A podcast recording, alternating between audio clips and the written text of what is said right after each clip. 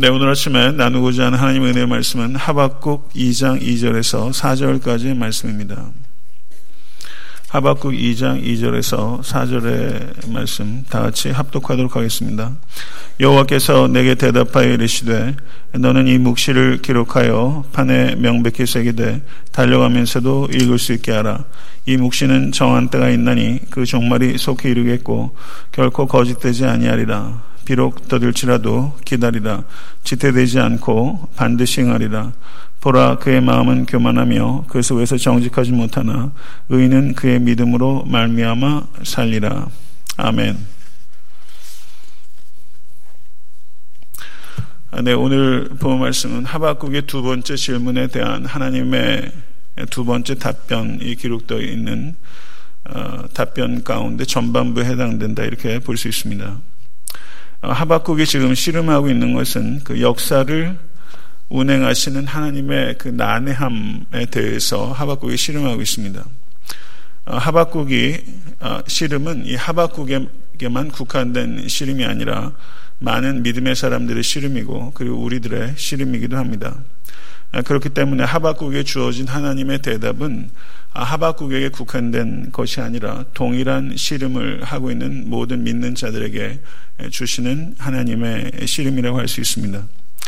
2장 2절을 보시게 되면 여호와께서 내게 대답하여 이르시되 이렇게 말씀하고 있는데요.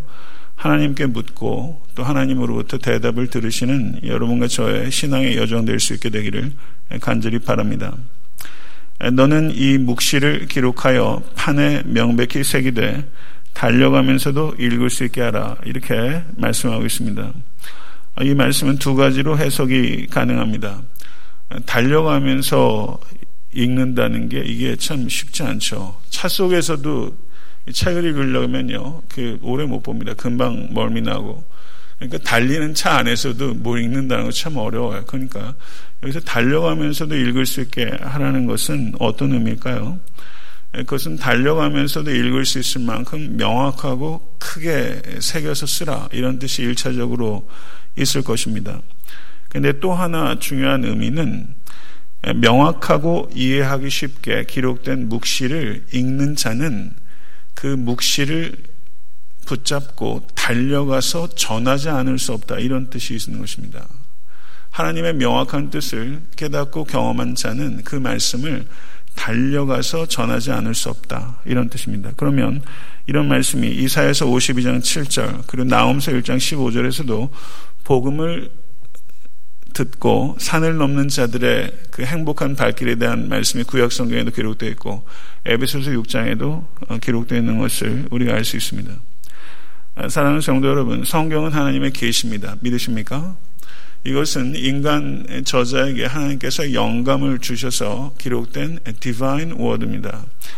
이 계시의 절정이 무엇입니까? 예수 그리스도의 십자가와 부활입니다. 예수 그리스도의 십자가 부활을 통해서 완성된 계시를 우리는 깨닫고 받아들여서 구원을 얻은 백성입니다. 맞습니까? 그렇기 때문에 이 계시를 본 자들로서 여러분과 저의 태도는 어떠합니까? 달려가야 합니다. 오늘 이 묵시를 가지고 달려가라고 말씀하셨던 하나님의 말씀처럼 여러분과 저는 더욱더 달려가야 될 이유가 있습니다. 왜냐하면 우리는 십자가 부활 그리고 재림을 기다리는 성도이기 때문입니다. 오늘 예배당을 나가셔서 각자의 삶의 자리로 돌아가실 때 의기소침한 발걸음으로 걸어가지 마시고 달려가는 그런 기상을 가지실 수 있기를 바라고 달려가셔서 잃어버린 영혼을 향해서 달려가셔서 그 영혼에게 복음을 증거하시는 여러분과 저의 평생의 삶이 될 수 있게 되기를 바랍니다. 묵시는 정한 때가 있나니 그 종말이 속히 이르겠고 결코 거짓되지 아니하리라. 비록 더들지라도 기다리라. 지체되지 않고 반드시 응하리라. 아멘. 정한 때가 있는 것입니다. 때가 있다는 것을 받아들여야 되는 것입니다. 그래야 철든 사람이라고 할 수 있고 하나님의 말씀이 반드시 정한 때에 이루어진다는 것을 믿는 사람이 성도입니다. 정한 때는 언제입니까? 내가 정한 때가 아니라 하나님께서 정하신 때가 있습니다. 그리고 그때가 항상 옳습니다. 내가 정한 때는 항상 서두르게 되고 조바심을 치게 됩니다. 그러나 하나님의 정한 때는 다소 더디게 이루어진 것 같아도 그때가 최선의 시간이라는 것을 우리는 받아들이는 사람들입니다. 받아들이시겠습니까? 예, 그렇기 때문에 이 사실 반드시 이루어진다는 것을 믿는 성도는 허둥지둥 되지 않습니다. 하나님의 때, 하나님의 뜻이 하나님의 방법으로 하나님의 사람을 통해서 반드시 이루어지게 될 것입니다. 이것을 우리는 믿습니다. 성도 여러분, 마귀는 항상 우리들을 노립니다. 근데 마귀가 우리에게 역사하는 한 통로가 있는데 그것이 조급함입니다. 조급함을 통해서 마귀가 장난칠 수 있다는 것을 기억하시고 바쁘다 바빠 하면서 우리가 세상 살아갈 때 참 많고요. 영적으로 하나님께 붙어 있지 않으면 저 역시도 마음이 왠지 조급해질 때 있어요. 똑같은 일상인데 어떤 날은 참 마음이 조급하고 어떤 때는 마음이 참 침착합니다. 오늘 하루 살아가시면서 조급함을 통해서 마귀가 장난칠 수 있다는 것을 기억하시고 잠잠히 하나님을 바라보실 수 있는 여러분과 제가 될 수 있게 되기를 바랍니다. 그러나 성도는 잠잠히 하나님을 바라보며 기다리지만 아무것도 안 하면서 기다리는 사람은 아닙니다. 성도의 기다림은 패시브하게 기다리는 사람이 아니에요. 성도는 수동적으로 기다리는 사람이 아니에요. 예전에 제가 그 고등학교 그 다닐 때 제가 타고 갔던 버스가 141번이고 그리고 대학교 다닐 때 770번을 버스 기다렸어요. 그럼 버스를 기다릴 땐 제가 할 수 있는 게 아무것도 없어요. 그냥 그 자리에서 수동적으로 기다리는 거예요. 그건 그냥 시간이 가는 거예요. 그러니까 시간을 때우는 거예요. 그냥. 그러니까 시간이 가요. 그런데 성도가 기다리는 기다림은 그런 passive한 waiting이 아니라 proactive한 waiting입니다. 성도의 기다림은 행동하는 기다림이에요. 행동하는 기다림. 그래서 기다림은 시간이 때가 찼다고 했을 때 성도는 시간을 그냥 지나치게 하는 사람이 아니라 시간을 채워갑니다. 하나님의 말씀이 반드시 성취될 것을 믿는 성도는 시간을 채워가요. 여러분과 저의 시간이 똑같은 24시간이지만 시간을 하나님의 말씀을 채워가는 좀 더 능동적이고 생산적인 시간이 될 수 있게 되기를 간절히 바랍니다. 묵시를 읽은 자들은 달려갑니다. 세상에는 체념하고 실망한 사람들이 참 많습니다. 그래서 세상을 포기해버리거나 세상과 타협하는 사람들이 많습니다. 그들에게 달려가서 하나님의 정한 때가 있고 그날이 반드시 응하게 될 것이다. 하나님의 구원과 심판의 때가 반드시 응하게 될 것이다. 더딘 것 같지만 반드시 응하게 될 것이다. 이것을 전해야만 되는 소명이 여러분과 저에게 있는 것입니다. 기다리는 것이 있는 사람, 성도 여러분, 누가복음 2장을 보게 되면 두 늙은이가 나와요. 한 사람은 나이 많은 할아버지고 한 사람은 나이 많은 할머니입니다. 그 사람들의 이름이 무엇입니까? 시몬과 안나 이 두 사람이 기록되어 있어요. 이 두 사람의 미덕은 기다릴 줄 아는 사람이에요. 그러니까 시므온은 뭘 기다렸냐면 이스라엘의 위로를 기다렸다. 그리고 안나는 뭘 기다렸냐면 예루살렘의 구속을 기다렸다고 이렇게 기록되고 있습니다. 이 시몬과 안나는 세상 사람들이 주의 깊게 관찰하는 사람은 아니에요. 세상 사람들은 주목했던 사람이 아니에요. 그러나 하나님께서는 주목했던 사람들입니다. 그럼 하나님은 누구를 주목하십니까? 하나님의 약속을 붙잡고 하나님의 때를 기다리는 사람을 하나님께서 주목하고 계신 것을 믿으시기를 바랍니다. 세상이 주목하는 사람과 하나님이 주목하는 사람은 달라요. 이 자리에 계신 여러분과 저는 하나님께서 주목하는 인생이 되어야 됩니다. 말씀을 붙잡고 그 말씀에 순종하며 그 말씀이 순, 이루어지게 될 때를 기다리는 사람. 그 기다리는 사람을 하나님께서 주목하시고 반드시 응답하십니다. 기다림이 아무리 멀게 느껴지고 희미하게 보여도 기다리는 사람은 행복해요. 기다릴 것이 없는 사람은 다 가진 것 같아도 기다리는 게 없는 사람은 절대 행복하지 않습니다. 행복한 사람의 공통점 중에 하나는 무엇인가를 기다린다는 거예요. 그런데 우리는 무엇을 기다리는 사람입니까? 휴가를 기다리십니까? 저도 휴가를 기다립니다. 우리가 살아가면서 소소하게 기다리는 것들이 있어요. 월급장에는 월급 기다리고요. 파수꾼은 아침을 기다리지만 그런 소소한 기다림이 있지만 우리에게 기다림이 하나가 있다면 그것은 우리 주 예수 그리스도의 재림입니다. 우리는 재림을 기다리는 사람이에요. 그 사람의 수준이 어떠한가를 알려면 그 사람이 도대체 뭘 기다리는 사람인가 하는 걸 보면 그게 기사, 그 사람의 정체성이에요. 여러분은 무엇을 기다리면서 살아오고 계십니까? 예수 그리스도의 재림을 기다리십시오. 우리는 그것을 기다리는 사람이에요. 그게 우리의 정체성이에요. 그럼 우리는 다르게 살 수 있습니다. 재림을 기다리는 사람은 뭘 기다리는 사람이면 절 따라하십시오. 최후 승리를 기다리는 사람입니다. 재림은 다른 말로 하면 최후 승리라고 할 수 있어요. 최후 승리를 기다리는 사람이에요. 그런데 어떻습니까? 최후 승리가 이루어지게 될 것을 우리는 믿습니다. 그런데 이 땅에 살면서 우리 개인의 삶을 봐도 그렇고 세상 돌아가는 걸 봐도 항상 승리만 있는 건 아니에요. 그렇죠. 항상 승리만 있는 건 아니에요. 아, 그런데 어떻습니까? 우리에게 최후 승리가 있는 것을 믿어요. 그렇기 때문에 우리는 확정된 승리를 가지고 기쁨과 담대함을 가지고 살아갑니다. 그래서 오기로 깡으로 버티는 사람들이 아니라 우리는 은혜로 승리하는 사람입니다. 믿으십니까? 이민 생활하면서 지금 여러분의 삶의 정황들이 정말 이를 꽉 깨물고 오기를 버티는 상황이 있다면 오기를 버티는 것으로 우리는 사는 사람이 아니라는 걸 기억하십시오. 우리는 은혜로 승리하는 사람이고 승리는 이미 확정된 것이고 그리고 예수 그리스도의 십자가 위에서 승리는 확정됐습니다. 이것을 믿으시고 은혜로 믿음으로 그리고 하나님을 아는 지식으로 넉넉하게 승리하실 수 있게 되기를 간절히 바랍니다. 2장 4절을 보게 되면 하박국에서 가장 유명한 구절이 기록되어 있습니다. 아, 보라 그의 마음은 교만하며 그 속에서 정직하지 못하나 의인은 그의 믿음으로 말미암아 살리라. 아멘. 이거는 하박국 전체를 요약하는 구절인 동시에 이것은 구약 전체를 요약하는 구절이다. 이렇게 말할 수 있을 만큼 의미 있는 구절입니다. 탈무드에 이런 표현이 있습니다.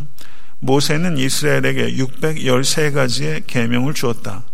다윗은 그것을 시편 15편에 11개로 줄였고 미가는 6장 8절에 3가지로 줄였고 이사야는 이사에서 56장 1절에 2가지로 줄였고 하박국은 단 하나로 줄였다. 그것은 의인은 믿음으로 말미암아 살리라. 의인은 믿음으로 말미암아 살리라. 이것이 구약 성경의 요약이라는 거예요. 이게 탈무드에 기록되어 있는 내용입니다. 그 내용에 들어가기 전에 하박국을 통해서 하나님께서 뭐라고 말씀하시냐면 보라 그의 마음은 교만하며 이렇게 말씀하고 있습니다. 여기서 그러면 교만한 그는 누굽니까? 1장 4절을 보게 되면 유다 내부의 악인들과 1장 13절을 보게 되면 바벨론 사람들까지 총칭하는 것입니다. 유다의 불의가 가능하고 강포가 유다 사회에 넘쳤습니다. 그래서 여기에 악인은 유다인 중에서 뿐만 아니라 바벨론 사람까지 총칭하는 것입니다. 악인은 누구입니까? 유다인이건 바벨론 사람이건 상관없이 그들의 공통점은 그들의 마음이 교만하다는 것입니다. 마음이라고 번역된 단어가 저를 한번 따라하세요. 네페시. 네페시라는 단어인데 이 마음이라 번역되고 있는 이 히브리어는 사람 존재 전체를 가리키는 단어이기도 합니다. 그럼 마음이 교만하다는 건 뭐냐면 그 사람의 존재가 부풀어 오르는 사람이 교만한 거예요. 그 사람의 존재가 부풀어 오르는 사람. 바람이 잔뜩 들어간 거예요. 그게 교만한 거예요. 누룩이 들어가서 부풀러진 빵과 같이 존재 전체가 부풀려진 사람. 그러나 그 속은 정직하지 못한 사람. 그게 교만한 사람입니다. 누룩과 같은 악인과 대조가 되는 사람이 의인입니다. 의인은 그의 믿음으로 말미암아 살리라. 예, 의가 히브리 말로 쯔다카라는 단어인데요. 이 쯔다카를 의를 따르는 일을 짜띠크 의인이라고 합니다. 의인은 어떤 사람입니까? 하나님과 그리고 이웃과 바른 관계를 맺으며 살아가는 사람, 그 사람이 의인입니다. 그 의인은 어떻게 삽니까? 그의 믿음으로 말미암아 살리라. 여기서 믿음이라고 번역된 히브리어가 에무라라는 단어고요. 이 단어가 그 셉터진트와 신약 성경에서 인용됐을 때는 피스티스라는 단어로 번역이 되고 있는데요. 이 에무라라는 단어는 든든함, 확고함 그런 뜻입니다. 사람에게 적용될 때는 신실함, 정직함 이런 뜻과 연관이 되고 있습니다. 그래서 에무나는 겉과 속이 일치하는 신실함 그런 뜻입니다. 겉과 속이 일치하는 신실함.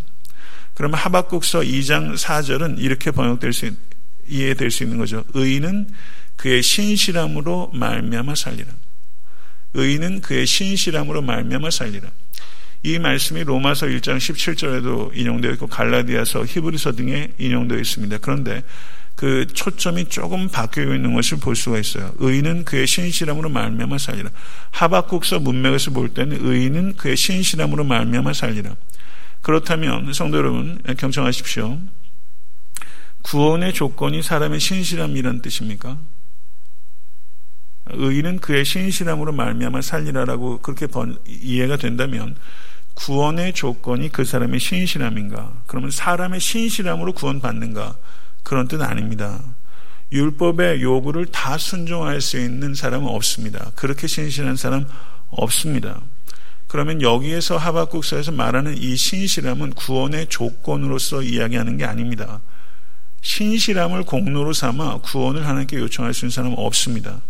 그러면 신실함을 우리가 영어로 말할 때 faithfulness라고 말합니다. faithfulness. 신실함을 통해서 구원을 얻는 것이 아니라 믿음을 통해서 구원을 얻습니다. faith를 통해서 구원을 얻습니다. 그러면 신실함과 faithfulness와 faith의 관계는 무엇입니까? faith는 faithfulness를 통해서 증명이 되는 것입니다. 성도의 신실함은 성도의 믿음의 증거입니다. 우리의 신실함은 불완전합니다. 그러나 사랑하는 성도 여러분, 그 신실함을 통해서 표현되는 믿음, 신실함을 통해서 증명되는 믿음을 통해서 하나님께서 우리를 구원하십니다. 이것은 구약의 백성이든 신약의 백성이든 동일합니다.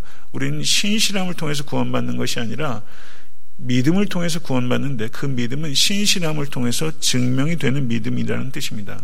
믿음과 삶은 결코 이분법적으로 분리될 수 없다는 뜻입니다. 사랑하는 성도 여러분, 하나님은 신실하십니다. 하나님의 신실하심을 믿는 성도는 신실하게 살아갑니다. 그러나 이 신실함은 완벽한 신실함은 아닙니다. 우리의 신실함은 구원의 조건이 아니라 구원을 증명하는 표지입니다. 사랑하는 성도 여러분, 이 신실함이 여러분과 저의 삶 가운데 나타나야 합니다. 나타날 수밖에 없습니다. 사랑하는 성도 여러분, 우리가 살고 있는 시대도 불의하고 하박국이 살던 시대도 불의함으로 가득 찼습니다. 사랑하는 성도 여러분, 그러나 하나님께서 이 묵시를 통해서 불의한 시대를 살아가는 하나님의 백성들에게 결코 불의와 타협하거나 불의에 굴복하지 말고 하나님의 말씀을 신뢰하며 신실하게 살아가라. 이것이 묵시다. 이런 뜻입니다. 묵시가 어떤 어떤 환상적인 황홀경이 아니라 하나님의 말씀이었습니다. 불의한 시대에 신실 하나님의 신실하심을 붙잡고 신실하게 살아가라. 이것이 하나님으로부터 내려온 묵시였습니다. 성도 여러분, 우리도 기다리는 사람입니다. 하나님의 때를 기다리실 수 있기를 간절히 바랍니다. 여러분의 개인의 삶 가운데서도 하나님께서 이루시고자 하는 하나님의 뜻이 있습니다. 그것을 기다리십시오. 그리고 주님의 재림을 기다리십시오. 그리고 자신을 되돌아보십시오. 혹시 거짓으로 부풀려진 네페시가 있지는 않은지 거짓으로 누룩처럼 부풀려진 교만이 여러분과 저에게 왜 없겠습니까? 부풀려진 정직하지 못하게 부풀려진 것들을 내려놓고 신실하고 정직한 증인의 삶을 살아가실 수 있게 되기를 묵시를 본 자는 달려간다고 얘기했습니다. 오늘을 바라보시면서 정말 달려가기 너무 지쳐있고 힘든 일상 참 많죠. 근데 마음만 바뀌면, 은혜로 마음이 바뀌게 되면 달려갈 수 있어요. 항상 달려가는 건 내 근육으로 달려가는 게 아니라 은혜로 달려가는 거 아닙니까? 오늘로 살아가시면서 은혜로 달려가십시오. 모쪼록 정말 활력 있게 달려가시면서 삶 가운데서 승리를 경험하시는 여러분과 저의 오늘의 삶, 평생의 삶이 될 수 있게 되기를 간절히 축원합니다.